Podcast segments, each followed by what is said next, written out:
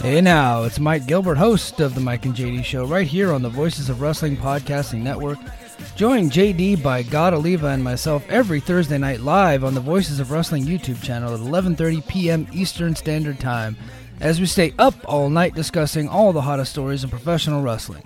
You can also check us out right here on the Voices of Wrestling podcasting feed, or you can subscribe to the Mike and JD Show feed. Now, enjoy the show.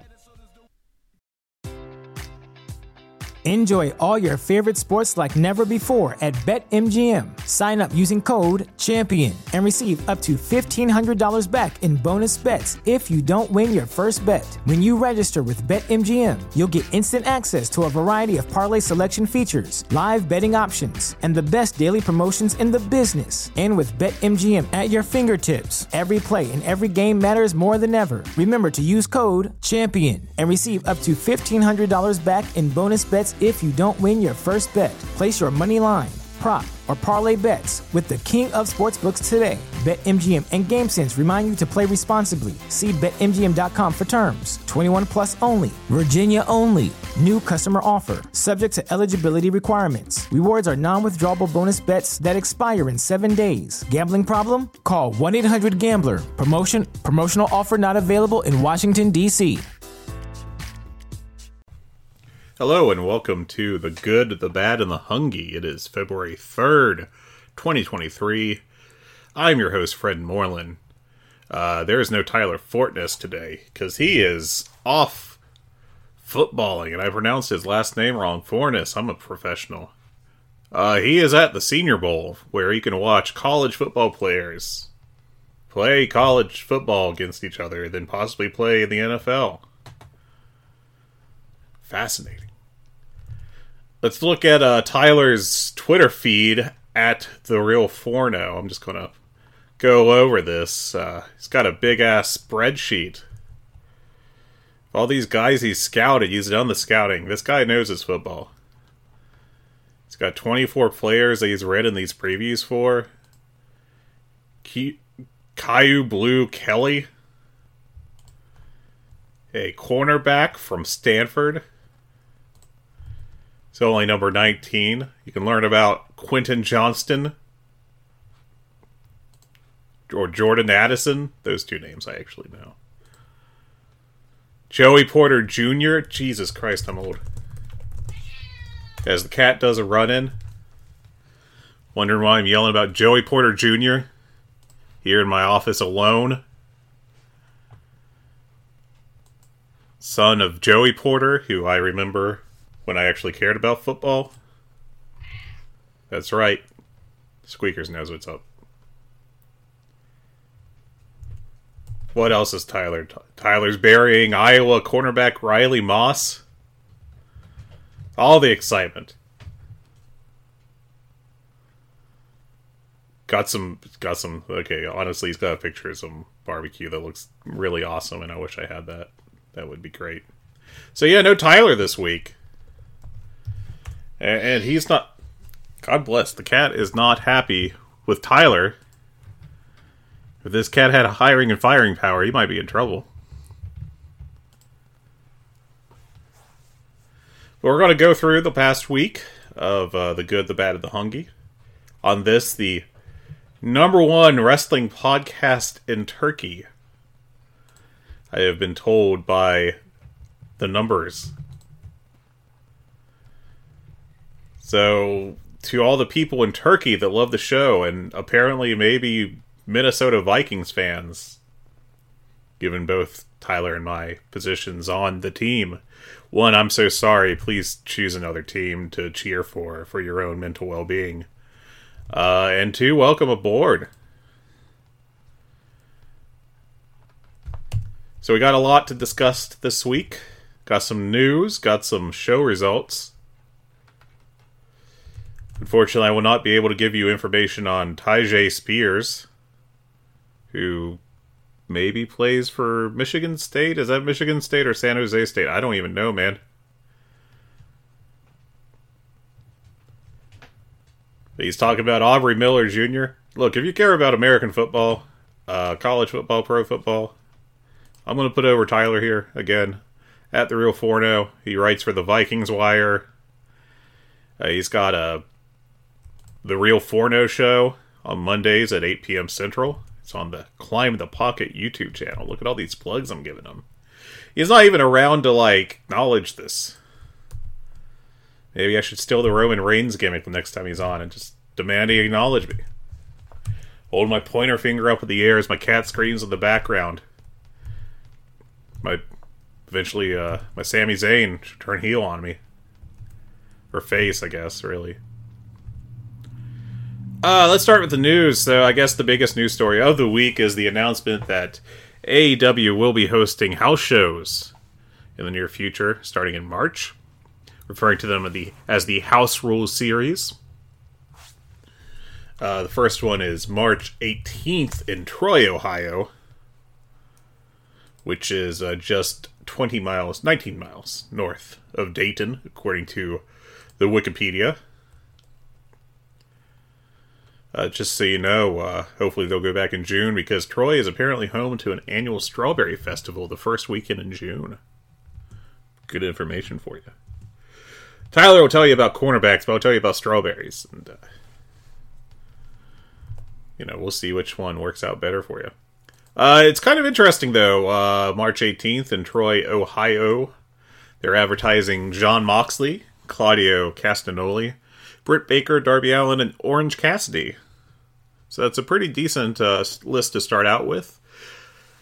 Uh, one interesting note on this is that Jon Moxley is also billed in the main event, I believe on the 18th as well of March, for OTT's Scrappermania against Trent Seven.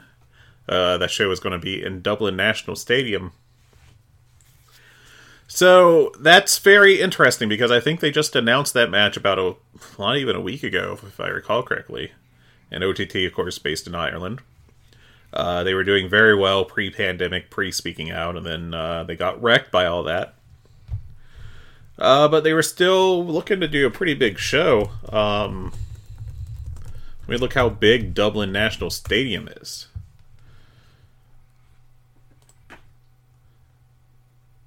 Seating capacity 2,000. Listen, Ireland's bigger than that. Y'all gotta. If you got a national stadium, you gotta fit more than 2,000 people in there. This isn't Luxembourg. It's a Luxembourg. It's not Andorra. Does Turkey have a national stadium?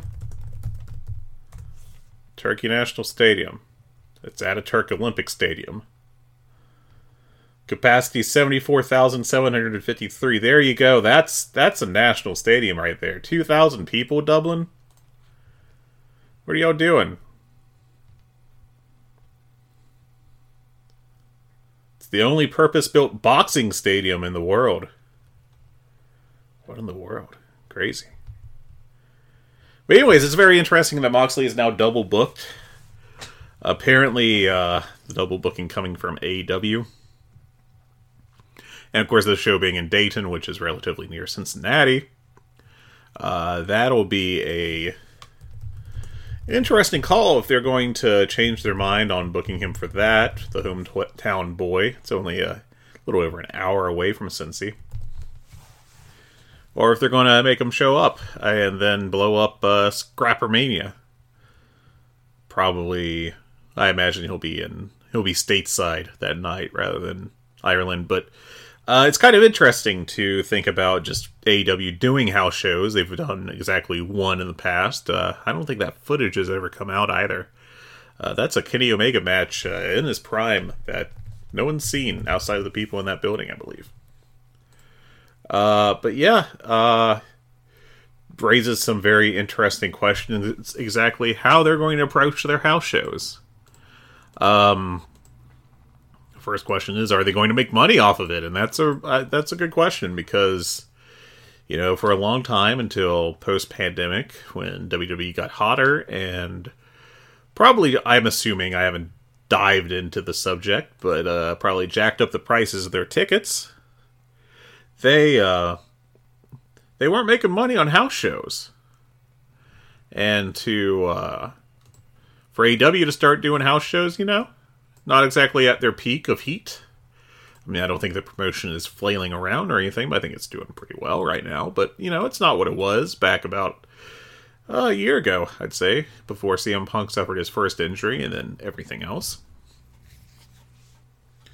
So, you know, will they be making money off these house shows? And I think that's really an interesting question because what is the demand for this? And frankly, I think that AW is doing pretty well in you know in drawing attendances from what I've seen. Not every week, but uh, over the past month or two, it, numbers have gone up. Once they stopped running Chicago on seemingly an every other month basis, they uh, they've been doing better. Uh, one interesting factor is they just ran Dayton this uh, past week. So they're gonna they just had this show, uh, Dynamite. They're taping for that and Dark Elevation, Rampage, of course, in uh, Dayton, Ohio. Their debut in the market, and in six weeks they are going right back to that market for a house show. Um, and frankly, they've got to kind of work against what house shows are associated with in this country. And with WWE as the market leader, they've really set the standard for what a house show is, which is really not much. Uh, house shows in the U.S. used to uh, have the potential of seeing something that matters, and then uh, it got later in the 1980s, frankly. Um, for basically my entire lifetime as a fan, house shows have been very within the grander scope of things meaningless. No title changes, no meaningful angles, no footage from it showing up on TV. I can't remember the last time I just happened to be watching a WWE show and they even mentioned that they were running a local house show uh, anywhere in the country. Like, I don't even think they plug the dates on their national TV show, which is crazy to think about. Um, you know, that's free advertising right there, and they don't even bother to spend the time to do it. So, but, you know, I am generally optimistic that AEW will do well with their house shows in terms of drawing for at least the first for the novelty period of it. But the real question, I think, is how are they going to use them? I've been calling for a long time now for AEW to use to set up some kind of house show circuit so that their younger talent, you know, their top flights, their private parties, their Jade Cargills, so that they can get more experience in the ring. Uh, Jade Cargill, you know, that's uh, seems like a very hot topic of debate over the past few weeks as she's continued her TBS title reign. But she's 30 years old and she has had 52 professional wrestling matches in her career on TV or otherwise taped. And that's not very much, man. I mean, granted, she started late. And there's, you know, there I don't think there's any reason to expect that she will be, you know, leaving her athletic peak anytime soon. But I do wonder where she would be at now if she just worked 50 additional matches. And I've always found it kind of interesting that, you know, these talents that are younger have never been sent off to indie shows on a regular basis or overseas. You know, that she didn't spend time doing a tour, if not with Stardom, with Tokyo Joshi Pro or SEAdLINNNG or Ice Ribbon or any of these other smaller Joshi promotions. And she's, you know, I actually was rather optimistic based off her performance this past Wednesday. We'll talk about that in a little bit, but I know Joe Lanza on the flagship's uh, Patreon audio for the show review for Dynamite buried her pretty hard. Uh, and I am perfectly willing to say, I don't think this is exactly a steaming hot take, that she is very flawed as a performer. She is not perfect.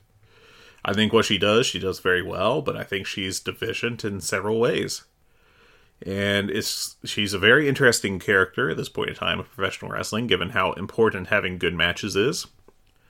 And the fact is, she rarely has good matches.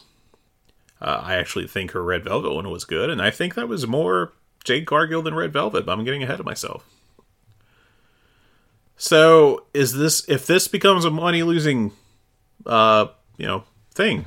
If if these house shows do not draw enough money to even break even, you know, under the tutelage of Double J, J E, double F, J A, double R, E, double T. Jeff Jarrett, yes, the ha- the head of the house show division of AEW. Uh, I do question, you know, if these don't make money, are they going to keep doing them in six months or twelve months? And I don't know. I frankly, given how much money Tony Khan has, and you know that AEW is doing relatively well financially from all accounts, that they would benefit from investing money in their workers of the future. Uh, I've called in the past for them to specifically invest, say, fifty to seventy-five thousand dollars in three to five athletes a year to try to train them up and hopefully find someone. You know, there's also the argument that paying to run house shows is basically equivalent to running a AAA baseball team or a double A or whatever level you prefer, but to help develop your prospects for the future. And I think that this is something that Tony Khan has uh, left underdeveloped, to be frank. And, you know, you can point to Dark and Dark Elevation, but, for, you know, most of those matches are under five minutes, and I don't think you're learning how to work a main event match by doing a bunch of three minute squashes.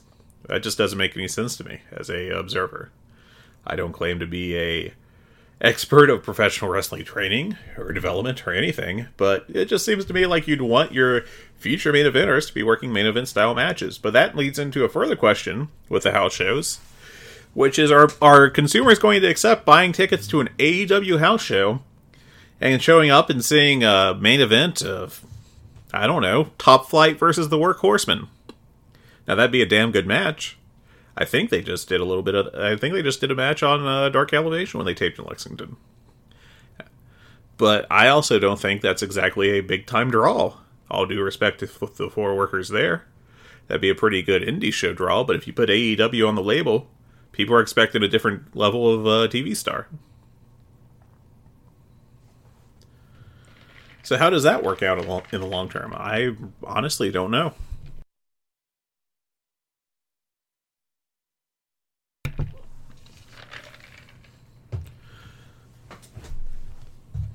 But that's an interesting story to keep an eye on. Uh, speaking of interesting stories to keep an eye on, look at that smooth segue.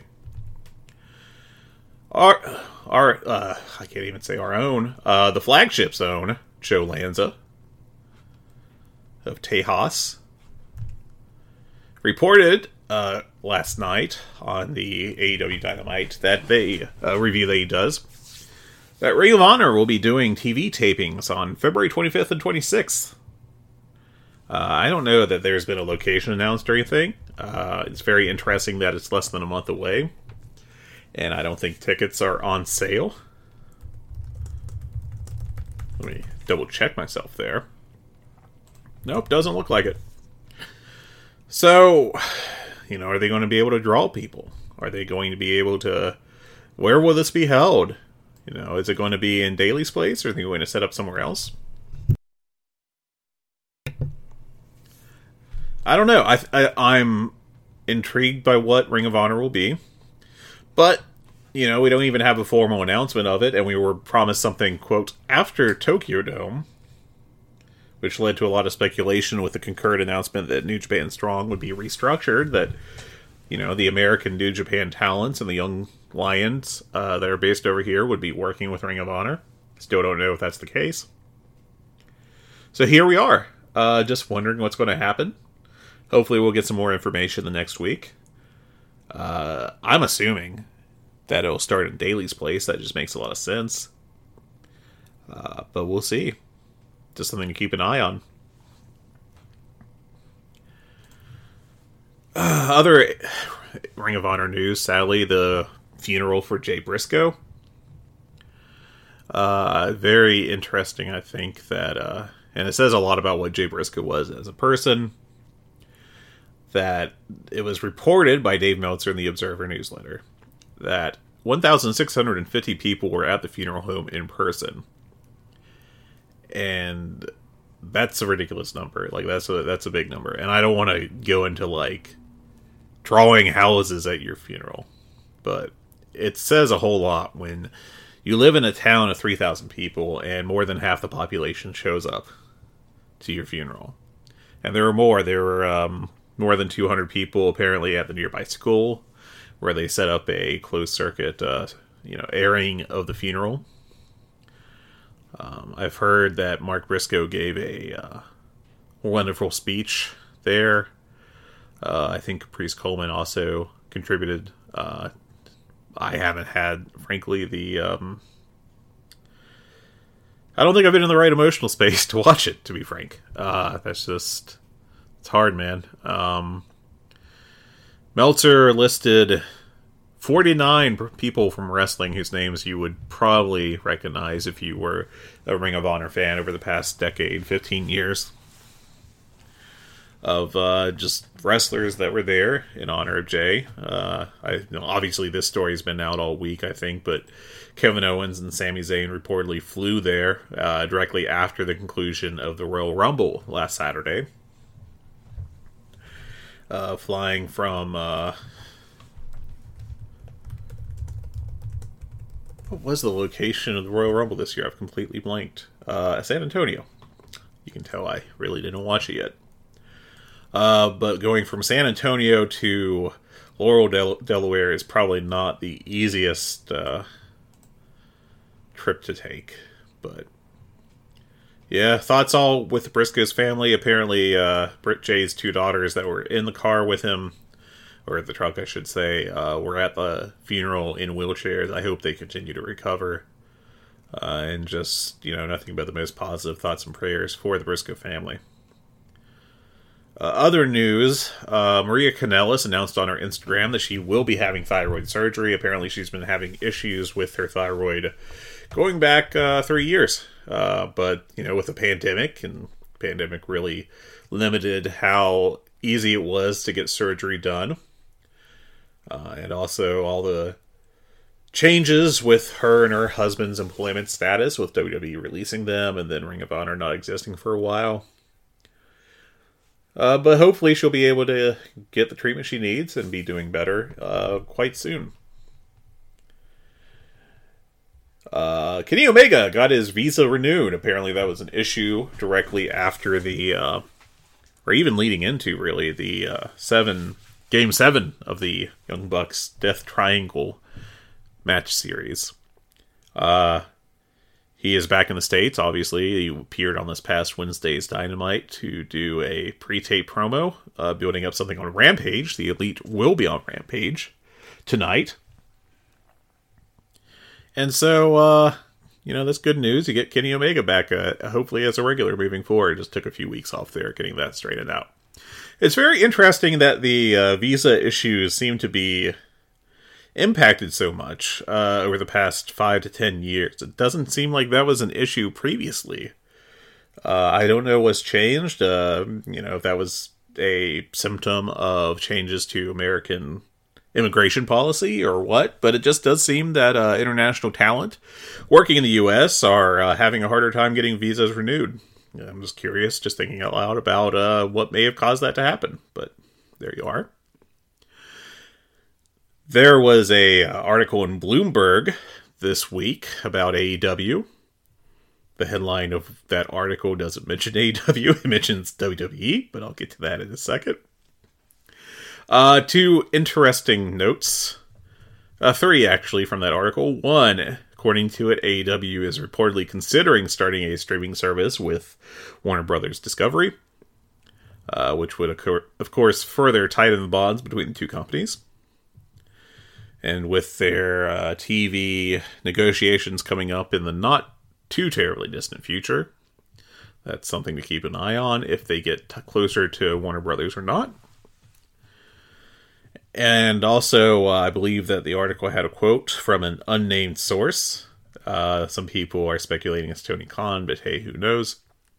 That AEW uh, had their best revenue year to date in 2022.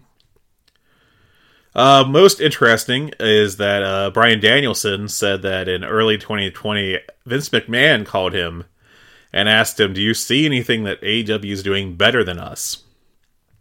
So Danielson watched a bunch of AEW programming, according to this article, and said that he found that AEW committed more time to and placed more value on the craft of, quote, fighting in the ring. That's how Bloomberg put it. Uh, WWE shows are often marked by long segments of characters on the microphone in short matches, and Danielson said he told McMahon it feels like you're watching a wrestling show without any wrestling. Exactly. I think that's uh, why AEW was able to position themselves as an alternative.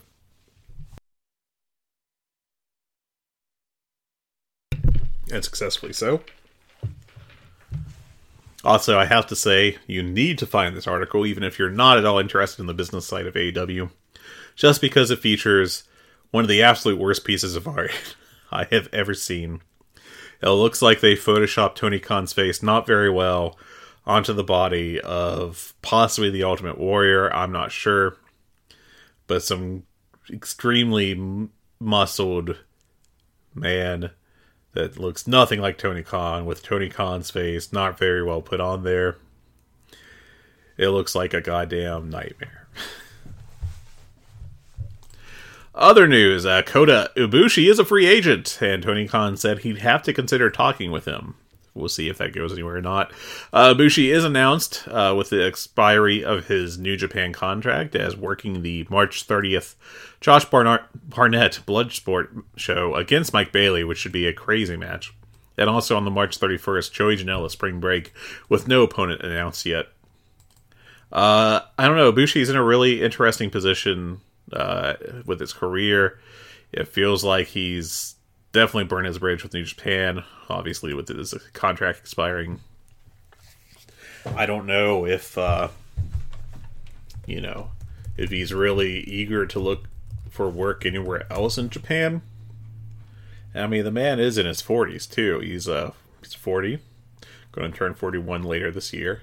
Looks much younger than that, but he's been doing this a long time, and uh, yeah, that'll be a story to watch. Um, you know, WWE can make a play for him, of course. Uh, they really do like to grab the pre-existing big names and then pushing them through NXT and claiming credit for developing them. Even though, again, you know, he is in his 40s and has been doing this for decades at this point, but that's what they do.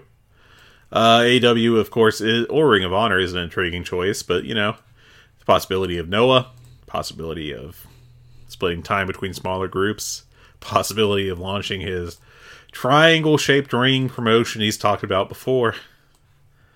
Who knows? Uh, and finally, Paul Walterhausen was on James Corden. They talked about the Jeff Jarrett, Jay Lethal, Orange Cassidy angle with him that he was involved with, and him getting a uh, guitar slammed over his head to celebrate his big win of the Golden Globe. Ratings chat, real quick. Uh, last Friday's Rampage was at 458,000 viewers with a 0.14 18 to 49 key demo. Uh, Rampage ratings are. They're flagging, man. They. Uh, it's going to take a long time for them to work that back up. I don't really know if they are doing the right shows for that. Um, you know, you look at. Uh, what was what's announced for this week on Rampage? You got a squash match for Saraya and Toni Storm. You got the Elite wrestling Ethan Page, Isaiah Kassidy, and Matt Hardy. Uh, that's half a really good match, and but it's also just obviously going to be a, a, easy win for them, relatively speaking. And they'll sell and everything, but you know it's not really in doubt. Uh, Christopher Daniels versus Rush and Brian Pillman Jr. versus Swerve Strickland, both of which are again clear matches with clear winners. Um, I think that the booking for Rampage has fallen off again. Uh, it lasted like three weeks where they really felt like major shows, and now we're back to not major shows. And I don't know, Rampage is just in this really weird position creatively where they it's basically uh, work rate WCW Thunder, only without all the nonsense and you know, I just don't know that it, it, does relatively well in the ratings. You know, at that time slot a 0.14 is a pretty good number. I think it was third in the time slot last week. But I don't know that that's really going to get much money on the open market. Dynamite, on the other hand, was the number two show on the night this past Wednesday with overall 901,000, of course, down about 100,000 from the Jay Briscoe tribute show the week before, but 0.31 in the key demo, 18 to 49. And was only behind one NBA game on ESPN. I actually beat an NBA game, but apparently that was an awful blowout. That was decided very quickly, so don't know how much to read into that. But uh, my opinion is that as long as Dynamite's in the top three or close to it most weeks, it's doing quite good. I think that any sh- any channel would be happy with that, and I think any proclamations that AW is not going to get good money on their next TV deal, uh, I think that's very pessimistic. I think it, they're going to get paid. Uh, the real question is like just how much they're going to get paid. Are they going to get about how much they're getting now? Which honestly, you'd have to look at that as a loss. That would not be a good move or not be good for AW. Uh, but you know, if they get, I mean, you know, if they double that, that'd be fantastic for them. So, just a new story to watch for the future. It's going to be a long time before that's all figured out. Now it's time to talk about the last couple shows. I'm going to start with Rampage last week. Now, I did not take notes because I was actually in the arena for that, as mentioned last week. Um, this show was uh, pretty damn good, I thought. I will note that I was very tired by the end of it, but there was a. Uh, it opened with Hangman Page defeating Wheeler Yuta, which I recall being a great match. Uh, I think in the building I went like four and. Let me find my notebook, by which I mean spreadsheet. Yeah, uh, four and a quarter stars uh, that week. Uh, I thought that was a damn good match. Uh, just beat the hell out of it. They worked really well together. That was a good match. Uh, after that, they had um, what was basically a house show comedy big card match with the best friends facing Jay Lethal, Jeff Jarrett, and Satnam Singh. Uh, and the heels won that one.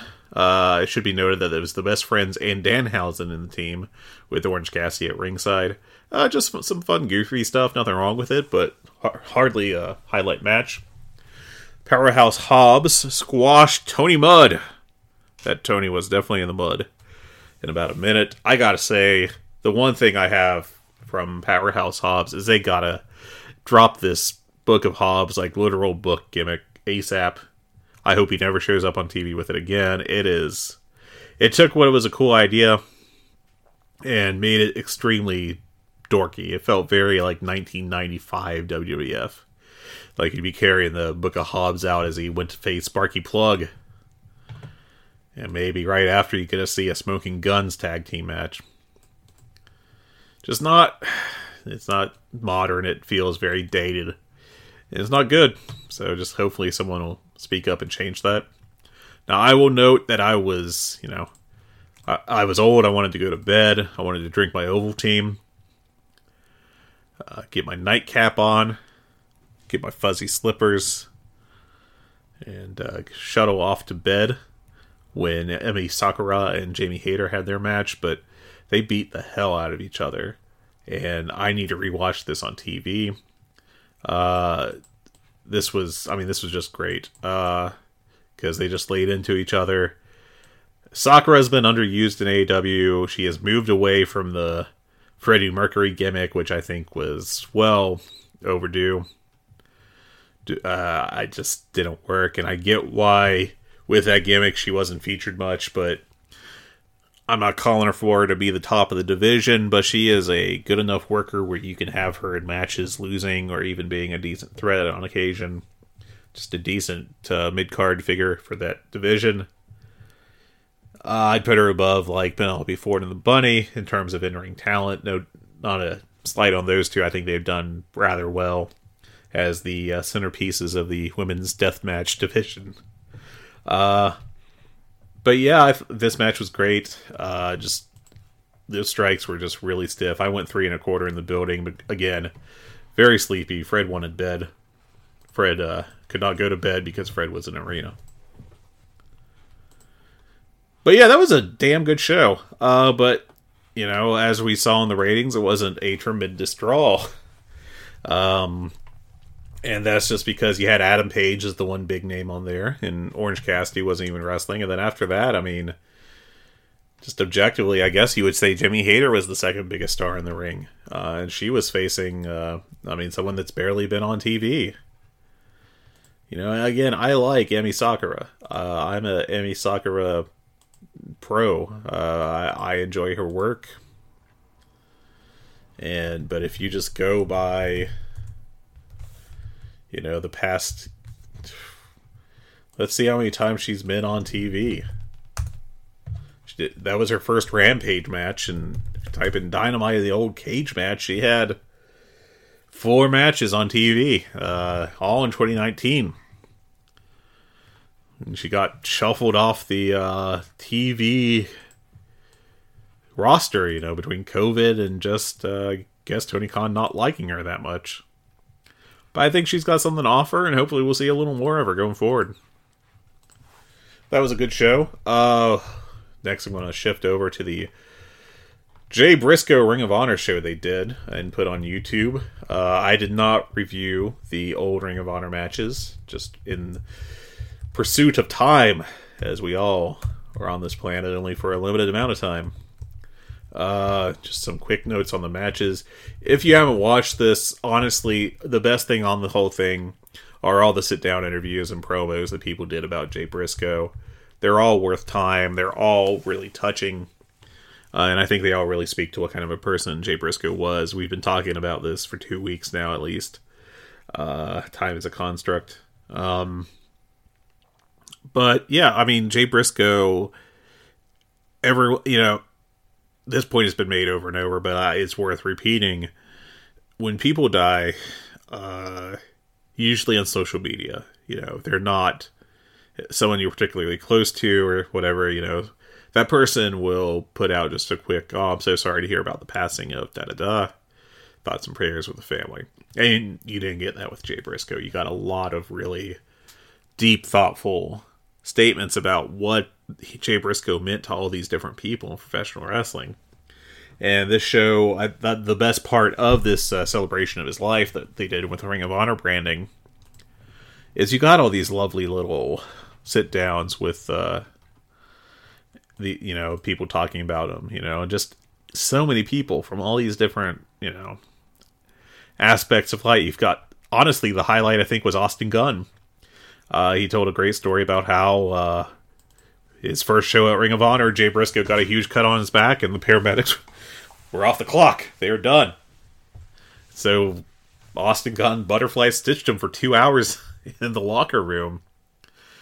Um, it was a great story, but I mean, Ryan Nemeth talked about him. Stokely Hathaway, B.J. Whitmer, Zane Decker, who was a producer with AEW, I've never heard of before, but he he gave a really nice uh, testimonial as well. Um, Prince Nana, Claudio Castagnoli, Eddie Kingston, Christopher Daniels, Adam Cole, Matt Hardy, and Samoa Joe. I think that's all of them. And then Adam Cole also did a live promo about Samoa, or sorry, about Jay Briscoe, and they're all great. So if you want to watch anything on this show, please, I, I, do encourage you to watch people talking about Jay Briscoe. It was very emotional.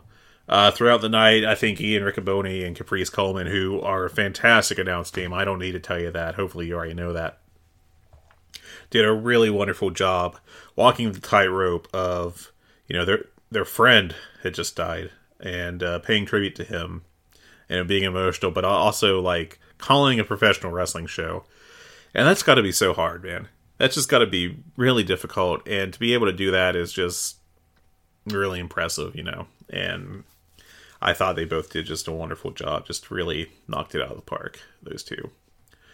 Um, frankly, you know, I, I love Excalibur's work. I think he and Taz have great chemistry. I think the three man booth on Dynamite is great, but Joe Lanza announced that uh, you know they did the uh, flagship awards. I think that's what they're calling it. And best announced team, they gave it to Ian and Caprice, and I can't disagree. I mean, I can't really argue with that too much. I think that they work really well together. They have fantastic chemistry. They play off each other so well, and they're just really thoughtful and damn good announcers. They're just damn good announcers, and they really add everything on the show. Um, and that's great. They do great work. Uh, go over the results on the show real quick. Real quick. Um, this was from last Friday, I think, is when they released it. If I'm doing math right, I actually don't think I am. Uh, 26th. That would be Thursday. Shame on me.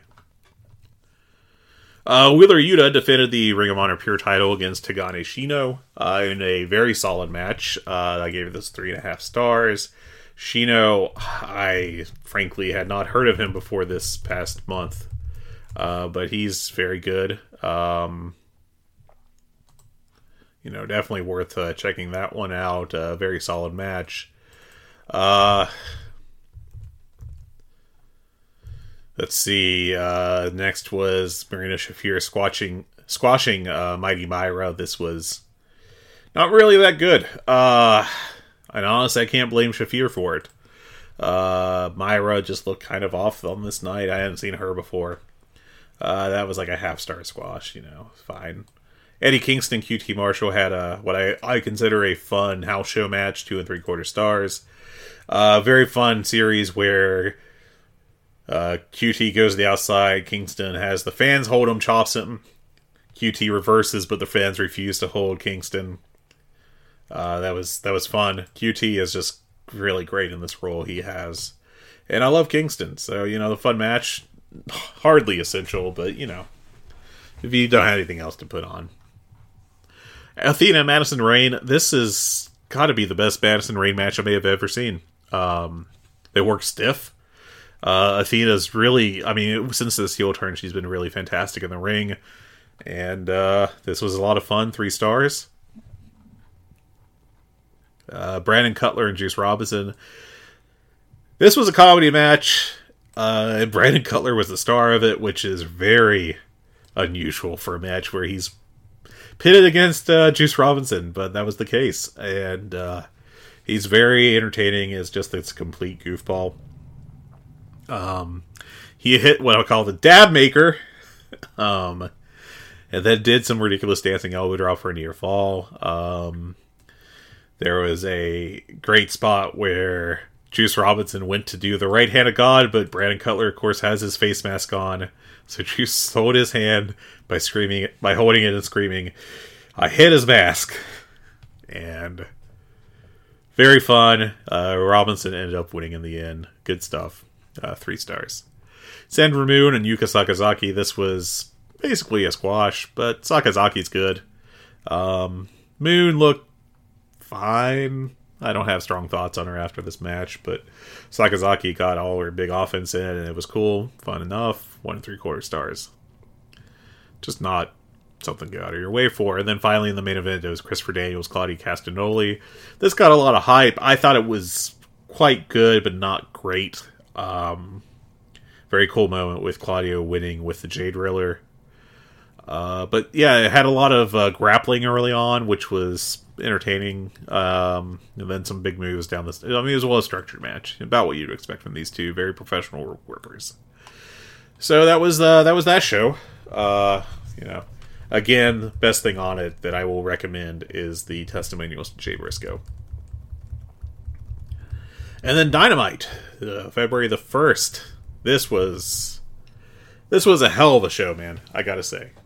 Um, Adam Page and Jon Moxley open it up. Uh, Moxley coming out with his dad and Wheeler Yuta, his second son. Um, all respect to Shooter. Uh, these guys just beat the hell out of each other, and uh, I mean, it was you know they just traded these big moves for a long time. They just hit each other really hard. I mean, you know the story at this point. I would hope, uh, you know, without a thirty-minute WWE style segment of Page got knocked out. Page doesn't like Mox because Mox Enjoy all your favorite sports like never before at BetMGM. Sign up using code CHAMPION and receive up to $1,500 back in bonus bets if you don't win your first bet. When you register with BetMGM, you'll get instant access to a variety of parlay selection features, live betting options, and the best daily promotions in the business. And with BetMGM at your fingertips, every play and every game matters more than ever. Remember to use code CHAMPION and receive up to $1,500 back in bonus bets if you don't win your first bet. Place your money line, prop, or parlay bets with the king of sportsbooks today. BetMGM and GameSense remind you to play responsibly. See BetMGM.com for terms. 21 plus only, Virginia only. New customer offer, subject to eligibility requirements. Rewards are non withdrawable bonus bets that expire in seven days. Gambling problem? Call 1 800 Gambler. Promotion, promotional offer not available in Washington, D.C. Say goodbye to your credit card rewards. Greedy corporate mega stores, led by Walmart and Target, are pushing for a law in Congress to take away your hard earned cash back and travel points to line their pockets. The Durbin Marshall credit card bill would enact harmful credit card routing mandates that would end credit card rewards as we know it. If you love your credit card rewards, tell your lawmakers hands off my rewards. Tell them to oppose the Durbin Marshall credit card bill talk shit to him about knocking him out. Page got his revenge a couple weeks ago, and this was the third match. And uh, it was very interesting, the finish, I thought, uh, where after just basically dropping all these bombs on each other, uh, Page got the buckshot lariat, but only for two. So Page put on a bulldog choke, stole Mox's finisher. But Mox uh, was able to reverse it into a roll up and got the pin off it. And uh, I thought Excalibur did a very good job explaining that, get, you know, saying that Mox, since that's his move, he knows all the counters to it. And that was uh, it was a nice touch. But frankly, I think we're going to get a fourth match, possibly at the pay per view between these two. Um, and I thought they've been every match I think has gotten better one after another uh, from these guys. I went four and a half stars on this. I thought this was this would have won match of the year. like just a lot of years in the '90s, to be frank. Um, at least been a high level contender, but and it's just on TV. It's amazing how wrestling has changed. Uh, but yeah, this was really fun. Uh, they kept drawing after the match, and I don't know if they're going to do some kind of gimmick match to have a really decisive win because Mox did win. He won clean, he won fairly, but I don't think that's really a satisfying ending for the fans or for either character. So hopefully, we'll get a little more. Uh, we had a setup for Money challenging Jamie next week for Jamie Hayter's AEW Women's World Championship. But surprise, Toni Storm and Saraya are beating up Britt Baker backstage. And uh, solid segment and set up something interesting later on. Next match was the acclaim squashing the Outrunners. The Outrunners, I think, work OVW. They were at the Lexington show where they got killed by the House of Black on Dark Elevation, and they are very entertaining squash guys. Um, uh, honestly, uh, if you're going to have squashes, you need guys like the Outrunners to be eating those pins. Uh, they are able to do it in an entertaining fashion, and uh, I don't know. I mean, they're not body guys. They're not uh, they don't look like particularly great workers, but what they're good at are being charismatic nerds that get their asses kicked. Uh, so the guns come out after the match. That was like a one star squash. Um, guns come out. They challenge the acclaimed next week. Bowens refers to them as Rod and Todd looking asses, which that made me laugh pretty good. Uh, and then Daddy Ass says he's sick of them arguing and everything. I, you know, I don't get the storyline. I don't get why we've kind of backtracked you know, about at this point nine months to when they were just broke up. Um, I know that everything matters in AEW, but I thought this was kind of a settled issue. But yeah, so next week, uh, the Guns, uh, his challenge to the acclaimed was accepted by Daddy Ass. And so it's uh, the acclaimed and the Guns next week. Uh, there's a potential for the Guns winning and Billy Gunn turning heel on the acclaimed to side with his uh, children.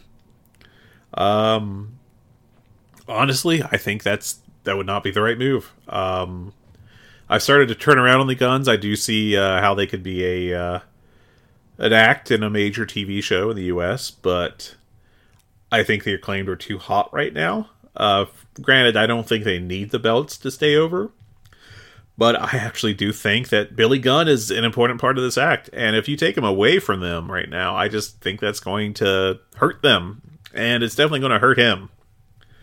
Uh, so I don't know. It'll be interesting to watch. Um, you know, there's the possibility that him turning on the gun, or I'm sorry, on the acclaim, will make him a very hated heel and help transfer that heat onto his, his sons. I don't know, man. It just, I don't know if that's uh, going to work or not. It might be the wrong kind of heat, but we'll see. Uh, Jack Perry had a promo, blah, blah, blah. Uh, Brian Cage, Konosuke Takeshita. Uh, look, Cage is not like some five star worker, and he gets some slack from people, including from uh, some members of Voices of Wrestling. I am going to defend Brian Cage. I think Brian Cage is good at one style match. And uh, frankly, that's okay. You know, you can complain about him only having the one style match all you want if you want to. Honestly, I'd rather have you be good at one style match than none. I don't think there's really any need for Brian Cage to be asked to work a 30 minute, uh, you know, style main event and uh, main event in the style of New Dominion or something new for New Japan. He's what he is. He's a big, muscled guy that's going to just do some flips for no real reason. He's going to do some high spots, and they're going to look pretty damn cool. I think the criticism of his, you know, movement to move, you know, move to move, uh, is a little overblown. But we ain't exactly talking about Bryan Danielson here, or Bret Hart, or you know, you know, Okada. Put in your all-time great worker here. But I like him for what he is. Uh, he he does cool stuff. I think he lays in his strikes well. Uh, he does some cool power moves, like there was a big suplex back into the ring on Takeshita about right before the commercial break, if I recall correctly. Uh, and he's able to sell well enough. He gets, you know, I think he's a solid mid card guy, and there's nothing wrong with that. But Takeshita looked like a superstar here. He ended up getting his first major win in AEW. I do have minor qualms with this in that I think Takeshita's first TV win in AEW should have been against a really major star. I think that would have had a much better impact. I think that would have helped really elevate him because it felt like Takeshita just should have won against Brian Cage. Uh, you know, if you were to do a uh, a tier list of where AEW talent is by push, which obviously would never cause any drama whatsoever, I think Takeshita would be above Brian Cage, even though Takeshita had not previously had a TV win, to my recollection. If he did, it was like a squash of some sort. This I would have I mean, I have no problem with him beating Cage, and I probably would have done that as like his second big TV win. But, you know, I just feel like it's a little out of order. They uh, have a promo with the Jericho Appreciation Society with Renee Young. That sets up the Garcia Guevara gauntlet in a very nice touch. Gar- Guevara tried to. He actually called it the Guevara Garcia gauntlet first, then paused and thought, and called it the Garcia Guevara gauntlet. The interplay between Garcia and Guevara is delightful. Um, two of the best young stars in wrestling right now. I don't know if I can even call Sammy Guevara young anymore. Uh, is he 30 yet? I think he is. That's still young. He is 29. If you're in your 20s, I'll call you young in wrestling at least. But yeah, those two are great together. Uh, so basically, next week, Ricky Starks will be doing a gauntlet match. He'll be facing Cool Hand Angel, Daddy Magic, and then one of Garcia or Guevara, and then he would face Jericho. I assume at a later date, probably the pay per view. But the way they said it, it's not out of the realm of possibility that it would be right after. I don't think it will be though. The Elite do a pre-tape uh, on the basketball court at uh, Dayton's local university. Uh, they challenge Top Flight, but they're interrupted by Stokely, Ethan Page, Matt Hardy, and Isiah Kassidy in the Geek Squad. Um, and so they're going to do a match on Rampage. Fairly entertaining segment At some point, Don Callis mentions NFTs and Excalibur drops the line Don Callis is so lame he thinks NFTs are still a thing. Good line. Bryan Danielson and Timothy Thatcher. I have literally two lines of notes on this. This was just a bunch of really good technical work. Um, and honestly, it was all just very good, enjoyable. Uh, towards the end, there was a ref bump, so they do the MJF is coming out with his big old ring He's going to punch Bryan Danielson so that he doesn't have to face him at the pay per view. But who should jump out of the crowd but a hoodie wearing Konosuke Takeshita, who cuts him off, whoops his ass a little bit, and they run backstage. Uh, and then shortly after, the ref recovers and Danielson gets an opening to hit the Busaiku knee. He sold a lot in this match, gave Timothy Thatcher a lot. Danielson is such a wonderful sell guy. Um, this was a very good match, four stars. uh, low level of excellent. Backstage brawl continues, and uh, while they're held apart, Renee Young just waltzes in, uh, touches her earpiece, and says that she has been told by Tony Khan that next week they're going to be in a title eliminator match. And MJF, of course, given what he does well, does a little freak out. Uh, immediately after this is a segment with Lexi Nair interviewing Rush, and um, MJF comes in with a briefcase full of cash, gives it to Jose, the assistant, tells Mr. Assistant that uh, if they win next week, if they beat Danielson, he'll get five more of those briefcases full of cash. Uh, Rush kind of does a challenge for the title, which Jose declines to translate. Um, MJF asked what Rush said, and Jose said it's a deal. And MJF goes, "Sounds like he said a little more than that," which I thought was funny. Uh, they kind of had a continuity error here, though, going on right on the IMDb uh, Goofs page, and putting this one in. Uh, MJF was previously wearing in that brawl, and when he came out to the ring, his uh, "I'm better than you" button-up shirt, but for this, he was wearing a different shirt. Gasp. Next up was Jade Cargill and Red Velvet, and I liked this match. Um, Jade Cargill is the women's division version of Brian Cage. She should just have matches where she does cool shit and then sells. And frankly, I thought she, her selling was very good in this match. I was impressed by it. Um, very good by Jade Cargill standards, and frankly, good enough to make this a good match. Red Velvet, I thought was fine. I was not impressed with her when I saw her in person. I know what Red Velvet is as a worker. I just don't know she's got it. She's got some charisma, I think, but in ring, I just don't know she has enough yet. Frankly, I'd send her off to Joshi Promotion. She's another one that would benefit from that. Uh, but there was just a bunch of cool stuff in this. I really, you know, Red Velvet did have some good fire early on. I will give her credit for that. 100%. But Jade sold really well. Uh, I mean, Jade did a really cool catch on Red Velvet and did a big German suplex. Uh, did some wild ass hip toss out of the corner that looked like a massive thing. Um, Jade did a ridiculous spot where she held uh, Red Velvet over her head in the press slam position, carried her up the steps to the ring, and then threw her in. And that was cool as hell. Uh, but Jay did an awesome pump kick. Um, and then she stood up with uh, Red Velvet in an armbar and did a uh, basically a whole transition sequence into the Jaded for three. And I like this pretty damn well. Three and a half stars for me. I know some other people didn't like it. I don't know. I just thought that on this night, Jade Cargill looked very good. We'll see how that works going forward. But I thought she was a better worker than Red Velvet here. So there was that.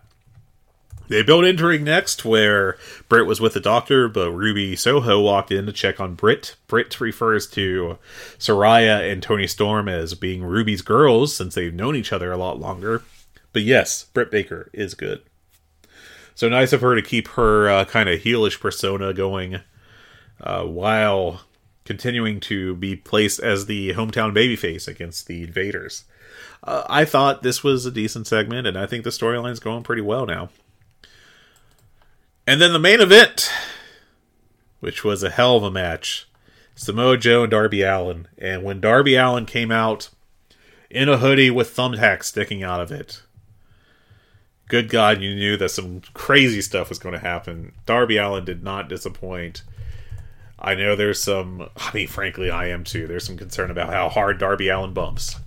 I can't complain about that at all. Guy just tries to kill himself. It is ridiculous. Um, but my God, he is a fantastic performer. He is a one of a kind performer, and thank God AEW is around because WWE would not get him. They would not know what to do with him, even though it's really obvious. And AW, he can beat Darby Allin. He can be a really good Darby Allin, and he's just fantastic at it. Um, you know, doing the starting off with coffin splash with the hoodie and the thumbtacks was crazy. Um, Samoa Joe is like just really good at little small things like wrapping a towel around his hand so he can do a big clothesline on the thumbtack in case Darby. Um, and they dumped the gimmick quick, and then they went back to it at the end. And I mean, it's Samoa Joe's matches are always structured so well, and I don't want to like say that's entirely him over Darby or anything, but it's something that I consistently see with Joe, regardless of the phase of his career, um, but especially in AEW. Um, he's not what he once was, but he definitely maximizes what he is. Um, Darby Allin just, oh my God, it's like he has a death wish. Um, he just bumped everywhere for Samoa Joe. Um, he took a, I mean, he took a ridiculous back suplex bump on the backs of two chairs put together. Um, which frankly in any other match would have been sold like absolute death, and I'm not even sure that's the third worst bump he took here. Uh, he took a crazy bump over the barricade, um, just gets dropped on the steps. I mean, Darby Allin, you can never say that he doesn't try. And Joe had his working boots on. He was trying here, and um, this was a damn good match. There are some complaints that he took too long to cut off the cut the Kansas off the frame of the ring. Darby Allin did. Uh, I think that um, I don't. I, it didn't bother me. I thought that it was fast enough. Um, he did nearly screw it up when he kind of rushed himself, but honestly, it worked out okay. Uh, you know, I, I go back to the Cody Rhodes getting weighed in by Paul White segment, where Paul White really struggled with the mechanical scale. And uh, this was not anywhere near that, so it didn't bother me at all. But hey, your mileage may vary. Uh, but I thought this was a damn good match. Four and a half stars.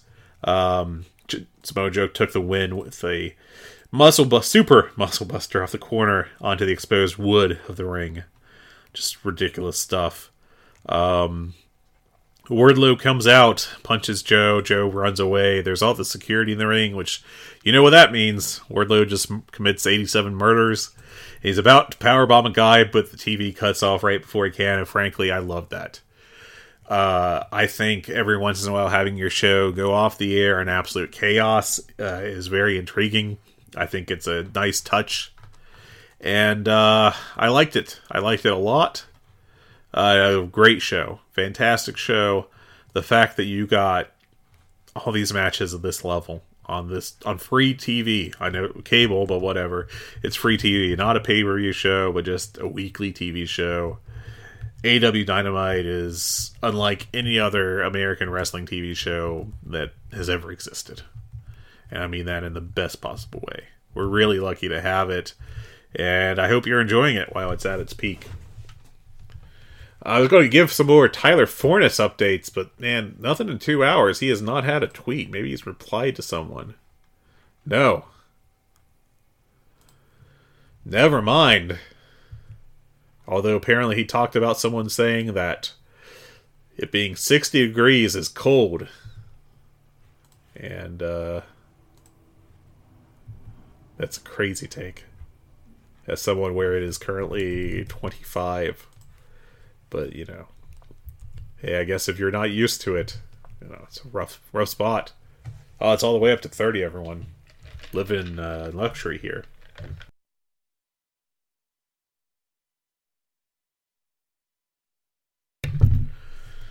So, I asked for some questions and I got a couple here. Some that I was not smart enough to paste into my show notes because I am big brain genius. Let's see. Kyrie Irving's requesting a trade. Who could have foreseen this series of events? God bless. So I got a couple questions here from my lovely listeners. I don't believe any of them are from Turkey, but you're all number one in my heart. As my laptop fan tries to take off to go to the sky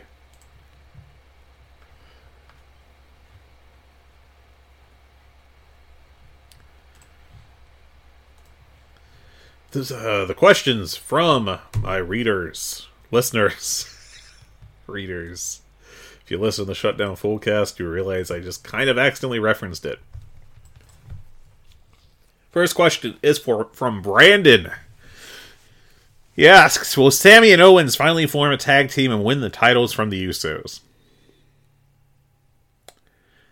Well, it's not the right company, friend, but I'll talk about it anyway. Uh, you know, the Sami Zayn storyline is working fantastically for WWE. I am not a fan, really, of how WWE does their shows, basically. I've talked about it before. I've written about it on my Patreon. Five bucks a month, and you get all the Fred you can handle, except for when I'm too busy with shoot work. Um, but yeah, like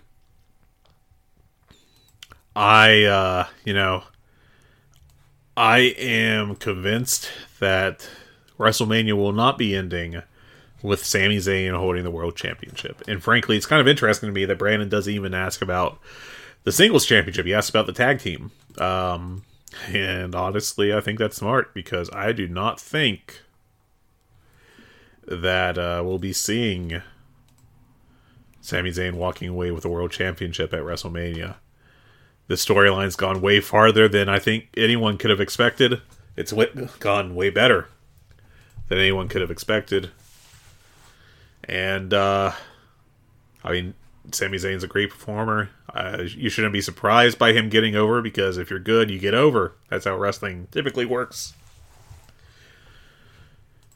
But, you know, it's pretty clear that they have a couple paths here. The first one is Sami Zayn wins the World Championship, which would be a fantastic moment. It'd probably rival for people invested in WWE. Uh, Daniel Bryan winning at Mania 30. But I, as the bearer of bad news, have to remind everyone of the aftermath of WrestleMania 30, where Bryan Danielson, or I'm sorry, Daniel Bryan at the time, was booked against movie monster Kane, who Kane was never exactly Mr. Work Rate, but at that point in his career, he was very far from being good in the ring. So, and it was an awful month long feud where uh, Bryan looked like a geek the entire time. It went completely against what the crowd wanted to see. Uh, I think Bryan won at the pay per view in a pretty disappointing uh, plunder match. And then uh, he announced his neck injury, and that was the end of his reign. But frankly, I don't think he would have held the title for more than a couple more months, and it probably would have been a very disappointing reign. And I think that's what Sami Zayn would face if he becomes the world champion. It'd be a great moment, and then it'd probably get a really subpar follow up because he is not what WWE wants to put on top of their show. I think they would rather have Kofi Kingston in that spot, top spot. I think they'd rather have uh, Kevin Owens in that top spot. But Sami Zayn and Kevin Owens are both kind of misfits in the WWE world. They aren't the prototypical thing, and even though they're popular and successful, there's like a cap on where they will go in that company, and they will never be Roman Reigns. They'll never be Brock Lesnar. They'll never even be Cody Rhodes, and that's okay. But I just think that uh, it's a shame that we probably would not get what the fans would really want which would be a Sami Zayn World Championship run uh, value. But hey, uh, as far as winning the tag team, I think that probably will be what will happen at WrestleMania. Those two will either main or semi main one of the nights of WrestleMania, and they will beat the Usos. We'll probably see Jay turn on Sami in Montreal. Do you remember? You know, keep in mind that their next show will be at Montreal, and my God, WWE loves calling back to the Montreal screw job It's been 26 years, I think, and they're still doing it. They probably will do it again, and they probably always will. So that's my answer. I think they could, uh, but I mean, I don't know that it really matters in a year. I think uh, they'll all be about where they are right now, and I think that's uh, at least in terms of the internal booking list, and that's a shame because I think Sami and Owens are way better than where they're slotted. Uh, Ryan asks, "Are we going to see Miro again? And if so, uh, what? How would I like to see him programmed?" Well, reportedly, he was asked to come in and basically put over. Uh, oh, Ethan Page was in the Eliminator tournament and lost, and he was asked to basically be where Ethan Page was. And the reports are Miro said no thank you. And That was uh, that was to set up uh, Ricky Starks eventually facing and losing to MJF on Dynamite back in uh, was that New Orleans? No, Garland, Texas. Sorry. Um, and I, I think he was supposed to put over Ricky Starks in that tournament final instead of Ethan Page, but you know, I I like Miro a lot. I think there's a few reasons he's not on TV. One, he uh, doesn't want to be. He's apparently requested to not be put on that slot, and to me, that kind of makes me wonder if Miro looks at AEW as kind of like people did at Impact back in uh, the mid to late aughts. Some workers looked at it as uh, almost embarrassing to be in, and you can put some jokes about what TNA was doing at the time. But guys like Booker T and Rob Van Dam showed up and got an easy paycheck and really underperformed. Now, I don't think you can complain about the performances Miro has put on when he's been on TV. But I do think it's not really positive if he is going out there and saying that or acting like AEW is beneath him. And we saw some of that, I think, with Andrade, where you got these guys convinced that WWE is the only big company in the world right now. Uh, despite all the evidence pointing otherwise, I think AEW definitely qualifies as a big company right now. Um, they're at least comparable to what WCW was, and I think they're bigger than Impact slash TNA ever was. Uh, so I don't know. It's very disappointing that that's a uh, that's a issue. I wish we got Miro regularly. I wish that he was being put in feuds and being used a lot more. But here we are, 2023, and no Miro. I don't know when he'll come back. Honestly, if you told me, if you came in a uh, time machine and told me that we'll never see Miro on AEW TV again, and his contract will expire, and he'll either go back to WWE or just pursue acting or something else, I wouldn't be terribly surprised. It wouldn't be the craziest thing I've ever heard. Uh, he is getting up there. He's 38. He may decide that he's put enough uh, mileage on his body and want to do some other stuff. And I don't know. I mean, if you'd asked me 15 years ago, I never would have predicted that Dave Batista would have been a actually great actor, which he is. Um, best, you know, AV Club just had an article up today that it's time to talk about how he's actually the best acting wrestler, and I don't see how there's an argument against that. Uh, because you know, Rock is uh, Dwayne Johnson, not really a good actor. He's a movie star. He's not an actor, and he never really took the chance to try to become an actor. And I think that we could have had some really, uh, I mean, if we had like a different path of Dwayne Johnson, you know, going down more serious acting and doing stuff like, you know, ending up in, uh, you know, a Knives Out movie that could have been really damn good. Uh, John Cena, you know, has some t- skills too. I'm not going to diss him, but yeah, I think Dave Batista is actually doing much more as an actor, and that's damn cool. Um, so there you go. Um, I wish we got Miro, but hey, you know, I haven't seen a uh, passive aggressive comment from him or Lana uh, regarding WWE being the bigger company and everything. So, yeah, just something to think about there. Okay. Next up, Andrew, my good friend Andrew, has a couple questions. Yes, first of all, you think there's any chance Punk comes back to AEW and works with the Elite? never say never in wrestling. Uh, I think that's the thing we learned. Um, Bruno Sammartino eventually went back to WWE. Bret Hart eventually went back to WWE. Those are the. I mean, I thought those two would never happen. Um, and granted, it took a long time for both of them to happen. Both of them had, in, you know, were well past wrestling, even though Bret kind of did matches. But let's not talk about those. Uh, they were they were angles structured within matches to keep him from wrestling. Um, honestly, right now, uh, I don't think it's very likely at all. Um, I don't know that he'll be back this year or next. But if AEW is still around and it's 2033, never say never.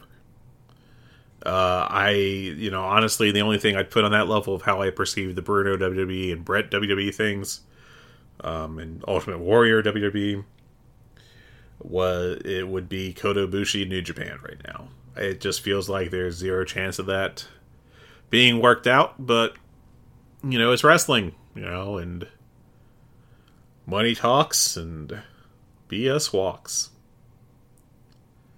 And finally, Andrew asks, would you like to see a women's blood and guts match with the AEW originals versus the former WWE stars? So let's line this up. Let's do. It's almost fantasy booking, but it's not. But so I assume we'll be seeing a team of Saraya and Toni Storm. Um. Now you'd have to get up to four, at least, if not five.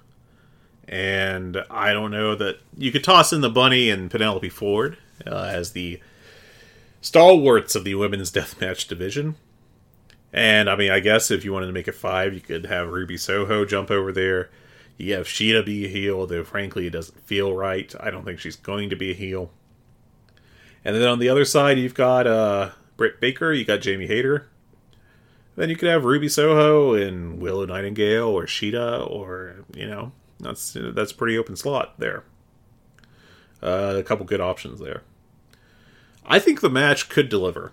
Um, AEW women's matches, when it's got into like the aggressive plunder, you know, the the bloody matches, they have well over delivered.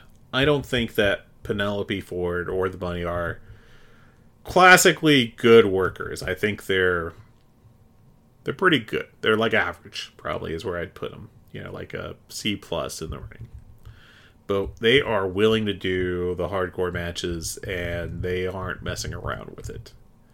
Um, Willow Nightingale. I mean, there's a lot of talent in that match, frankly. I, I think Saraya might actually be the worst worker of all of them. Can Saraya talk her way into helping make that match good? Uh, maybe as a heel. You know, I think she's been basically a disappointment since she's coming to AEW. She really blew her first big promo. Uh, she had the opportunity to establish herself as a big baby face, and she just, I think she really blew it. Uh, just gave the wrong promo at the wrong time. She was rusty. She didn't look like she was ready. And when she was Paige, she was kind of charismatic, but I don't really recall her being a uh, high level promo or anything. So that didn't work well. um, her first month or so in AEW. I think that she is naturally a heel with the company, at least for now, at least for the next while. Can't say she can never be a babyface again, but I think she uh, she can fit into this pretty well. I think Toni Storm is doing really well to help, uh, you know, lift her up in the ring, and honestly, with personality as well. Toni Storm's just a great all around worker and I think uh, you know it could work. I think that match could you know that's intriguing. Um, if the feud leads to it, if they keep going down that path, I could see it fitting in very nicely. Uh, as a match, as that that feud going into the uh, Blood and Guts,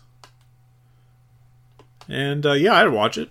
You know, will it be as good as last year's uh, JS BCC EK, PNP, all these initials. Uh, does that match well?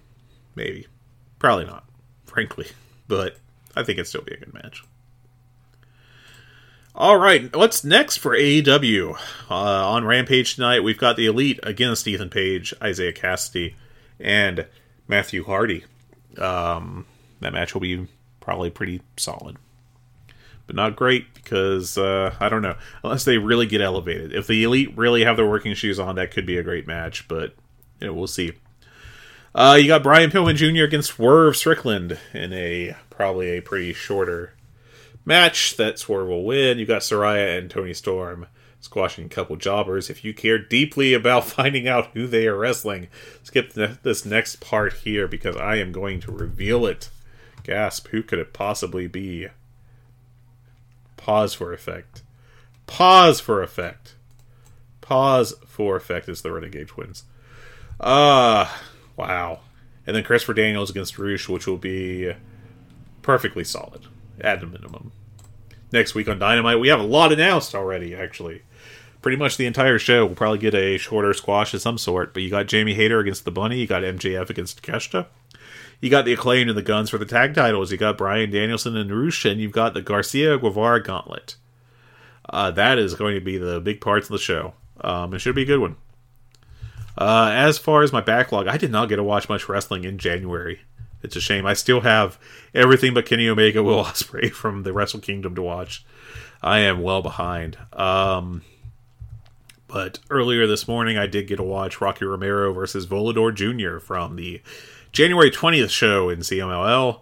And that was just a great match. I went four and a half stars on it. Just two very, very professional wrestlers putting on a very solid match, worth your time. I also got to watch uh, from Action Wrestling down south. I got to see Adam Priest challenge Anthony Henry for the Action Championship in a no DQ, no ropes match. This got a little plundery, but not in a bad way.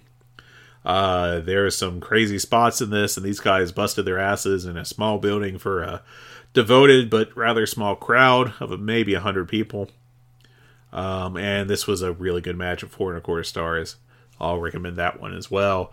If you're really digging for some more stuff to watch, uh, there is also, I'm going to recommend it, and I did not expect to do so, but I actually liked the Billie Starkz match against Bobby Flaco on the undercard. Uh, the best of everything I've seen. I have heard good things, I think, about the semi main on that show with the tag team championship. Um, yeah, the semi main is what I've seen recommended. I did not watch that, but I will say the opening tag match was uh, perfectly solid, man. It was a good three star match with uh, Ashton Starr and Rico Gonzalez against Jaden Newman and Noah Hossman. Jaden Newman's very good. I like Ashton Starr too. Um, and uh, that was a three star match. I also got to see AC Mack against Shug D. I think both those guys are talented, but they did kind of a lame DQ finish on this one, and uh, you know, just kind of ruined it. Flat finish. It sucks. But what can you do? It was uh, respectable. So there you go. Uh, that is what I've watched recently. Uh, I've been watching some movies with the wife. Um, trying to get through the AFI 100 movies list. We're about 10 away, I think. Um, have I made any progress on that recently? I want to do some movie plugs. Uh, I did watch uh, Portrait of a Lady on Fire, which is last night, which is about as unprofessional wrestling as you can get, but that is a wonderful film if you like film. It's French, and it is really a masterpiece. Um, can't say enough good things about that one. I also watched Reds 1981, directed by and starring Warren Beatty and Diane Keaton. Uh, it's on the AFI top 100 romances. Um, and number 1000 on They Shoot Pictures 1000 Greatest Films as of right now, I think. Um, that, that was a great movie and probably at that rank, a little underrated. Uh, but it's also over three hours long, so, you know, to go into that one lightly. Uh, yeah, but, you know, just been doing all right. Nothing particularly interesting. I'm going to throw it over to Tyler's Twitter one more time and let's see if we've got any good stuff here. That's the wrong Twitter account. Tyler, Tyler, Tyler. Where have you gone? Nope, nothing new from him. Boring. Man, I can't even get good stuff from him when he's not on the show. All right. That's the that's the show this week. This is my first time using Audacity. We'll find out if I just lost a hour 20 minutes long audio file and we'll just spend the rest of my life in the fetal position. I'm going to try to put a our wonderful theme song directly in front of this. That's by Joseph McDade. It's called Natural Duality. If you ever feel like uh, listening to 15 seconds of a song that feels like straight out of Fire Pro Wrestling, there you go. Uh, you got feedback, questions, etc. You can email us, hungeepod at gmail.com. That's H U N G E E. On Twitter, the hell site that I haven't checked in a while. We're at Good Bad Hungee again, H U N G E E. I got notifications on there, but it's nothing meaningful, so oh well. We've got Tyler's Twitter. I keep talking about it because I, it's like a phantom limb. But he's at the real Forno. If you want to learn about football, he's the guy to go to. I'm on Twitter at Flagrant Wrestling, R A S S L I N. We're also got a channel on the Voices of Wrestling Discord server where you can pop in there and talk about AEW or other stuff in other channels. Uh, if you could please, please subscribe to our individual feed on your podcast catcher of choice, whether that be Apple, Spotify, etc. Uh, rate and review us on whatever platform you're using. And uh, if you could also just tell your friends about this very good podcast about AEW. Hopefully, this show didn't suck. You know, I did my best. Frankly, as I did it, I didn't feel a crippling amount of shame, so I'll take that. No complaints on that. If I can avoid that, it's a good day. I hope you all have a wonderful week. Tyler should be back next week. If he's your favorite part of the show, that's good news for you. And I will talk to you soon. Have a good week, everyone. Hello there, everybody. It's me, Garrett Kidney, the co-host of You've Got to Be Kidding Me on the Voices of Wrestling Podcasting Network. And I am Liam Jones, my full name, and I'm also a part of the Voices of Wrestling Podcasting Network as a co-host for You've Got to Be Kidding Me. We are a TNA history podcast that covers TNA one month at a time. We cover all the drama, all the matches, all the Vince Russo nonsense you could ever want in your life. Have you you heard of TNA? I bet you have. But would it be funnier if two people made jokes over it the whole time? Probably. So if that sounds like fun to you, check it out on this very Voices of Wrestling podcasting network, and Liam will do bits and whatnot. Enjoy all your favorite sports like never before at BetMGM. Sign up using code CHAMPION and receive up to $1,500 back in bonus bets if you don't win your first bet. When you register with BetMGM, you'll get instant access to a variety of parlay selection features, live betting options, and the best daily promotions in the business. And with BetMGM at your fingertips, every play and every game matters more than ever. Remember to use code CHAMPION and receive up to $1,500 back in bonus bets if you don't win your first bet. Place your money line, prop, or parlay bets with the king of sportsbooks today. BetMGM and GameSense remind you to play responsibly. See BetMGM.com for terms. 21 plus only. Virginia only. New customer offer. Subject to eligibility requirements. Rewards are non withdrawable bonus bets that expire in seven days. Gambling problem? Call 1 800 Gambler. Promotion. Promotional offer not available in Washington, D.C.